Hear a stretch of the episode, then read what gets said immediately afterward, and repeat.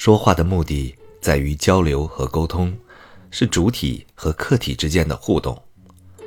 说话的人是主体，传输自己的思想观念和内心诉求；听话的人是客体，接受主体的说话内容，并适时给予一定的回馈。会说话的人，首先要根据说话对象的实际，采用一定的技巧和方法，让自己的话打动对方的心。使自己的思想观念被对方接受或者认可，从而达到自己的目标。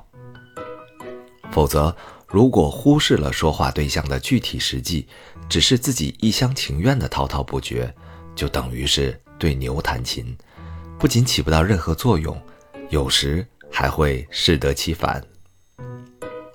世界上的每一个人都是相对独立的个体，同样一句话。不同的人听了会有不同的感受和反应，因此，学会说话就要认清说话对象，根据对方的不同特征，采取不同的说话方式。首先是说话对象的身份地位，人与人之间需要互相尊重，上下之序不能随意混淆，特别是。对方为自己的部门主管、顶头上司时，更要小心谨慎。其次是说话对象的性格和喜好，就算是同样的部门主管和顶头上司，性格和喜好也会截然不同。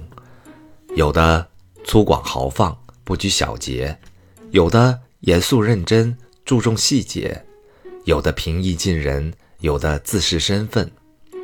如果说话时不加以区别，随性而为，绝对不会有好的结果。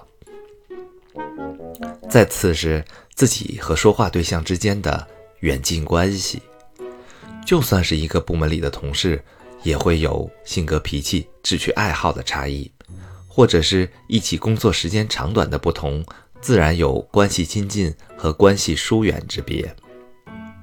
说话之时，对关系疏远的人。不可交浅言深，对于关系亲近的人，则应推心置腹。